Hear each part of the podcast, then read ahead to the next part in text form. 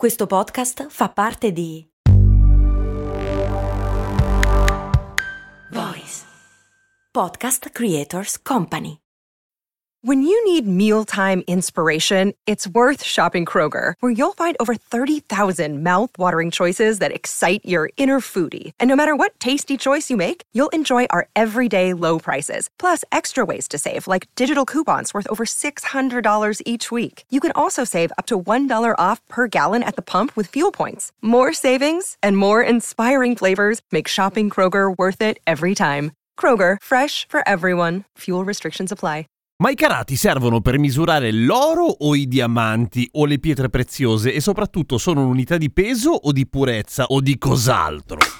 Cose, cose, cose molto, cose molto, cose, molto, molto, molto, Ciao, sono Giampiero Kesten e questa è Cose Molto Umane, il podcast che ogni giorno risponde ai dubbi che non sapevi di avere. E grazie anche a Javier, Alberto, Davide, Babi e Davide, che sono gli ultimi patron iscritti a patreon.com slash cose molto umane, che quindi sostengono la trasmissione e possono farmi le loro domande. Ma torniamo a noi, che cacchio è un carato alla fine e a cosa serve? Beh, in inglese sarebbe più facile distinguerli, nel senso che carat resta sempre carat, ma nel caso dell'oro si scrive con la K, 24 Carat, ad esempio la canzone di Bruno Mars, e invece con la C serve per misurare il peso delle pietre preziose, ma andiamo per parti. Intanto, da dove viene carato? Il carato, da non confondere col karate, che è a seconda o un'arte marziale o un paesino, Karate Brianza, appunto in provincia di Monza e Brianza. Ecco, il carato è originalmente un'unità di massa, cioè quello che diremmo peso per semplicità, ma che ovviamente è un'altra cosa, che per un casino di tempo è stata un un'unità abbastanza vaga, nel senso che si andava dai 187 mg utilizzati a Cipro ai 215,99 mg usati a Livorno, finché dopo una serie di tira e molla durato veramente tanto tempo, nel 1907 è stato fissato a 200 mg, punto. E da lì basta rompere le scatole, anche perché 200 mg mi è cifra tonda ed è esattamente un quinto di un grammo, per cui comodo cazzo. Ma da dove viene la parola carato? Facendo un salto in in più, Karat viene da carato proprio in italiano e in italiano viene dall'arabo kirat, a sua volta preso dal greco keration, che era un diminutivo di keras, che vuol dire corno. Quindi carato vuol dire a tutti gli effetti cornetto. Ma in realtà tutte queste parole si riferiscono a un'unica cosa, il seme della carruba. Perché è proprio il seme della carruba? Perché non pesava una mazza e erano tendenzialmente tutti uguali i semi. Per quanto possano essere uguali dei semi fra loro, però tendenzialmente erano un'unità di misura in mancanza d'altro in antichità, abbastanza fedele tutto sommato. Misurando cose molto leggere, essendo un carato appunto 200 mg o comunque giù di lì in antichità prima che venisse fissato in un peso standard, era effettivamente una buona unità di misura per definire cose molto piccole e molto preziose, come le pietre preziose e i diamanti per esempio. E in tutto questo l'oro che cazzo c'entra? Come mai si dice oro a 24 carati? Non vuol mica dire che pesa 24 carati, giusto? Sì e no, nel senso. Quando si parla di carati nell'oro o in realtà nelle leghe preziose si parla di purezza, cioè della quantità di metallo prezioso all'interno di una lega. Perché un carato è il ventiquattresimo di un'oncia e 24 carati, riferito a un'oncia, vuol dire fondamentalmente il 100% d'oro. Non è quasi mai così, nel senso che l'oro a 24 carati è 99.99%, c'è sempre qualche impurità, qualche atomo, via, poca roba. Ma il motivo per cui l'oro non è sempre a 24 carati non è solo una questione di costi, è ovvio che l'oro puro costa di più di quello mischiato con altri metalli come il rame ad esempio oppure l'argento, ma è anche il fatto che l'oro a 24 carati è maledettamente poco resistente, bello di brutto, un sacco prezioso ma molle, ergo viene spesso mischiato con altre cose, quanto dipende da che tipo di oro vogliamo naturalmente e di che colore di oro vogliamo a seconda. Il colore naturalmente dipende anche da con che cosa viene mischiato, ma anche da quanto viene mischiato con il rame o l'argento per fare l'esempio più classico. Quando comprate, come fate spesso voi ascoltatrici e ascoltatori, lingotti d'oro per piccoli investimenti, ecco generalmente quell'oro, quello dei lingotti, è in 24 carati perché chi se ne frega se è troppo malleabile, l'importante è metterlo via e giocare a essere gold thing. Quello dei gioielli invece di solito non è 24 carati ed è specificato in qualche modo piccolo piccolo piccolo o ci sono scritti i carati oppure un numero composto da tre cifre che sono i millenni millesimi appunto di oro puro contenuti in quella lega. Quindi a domani per altri consigli di investimenti finanziari con cose molto umane.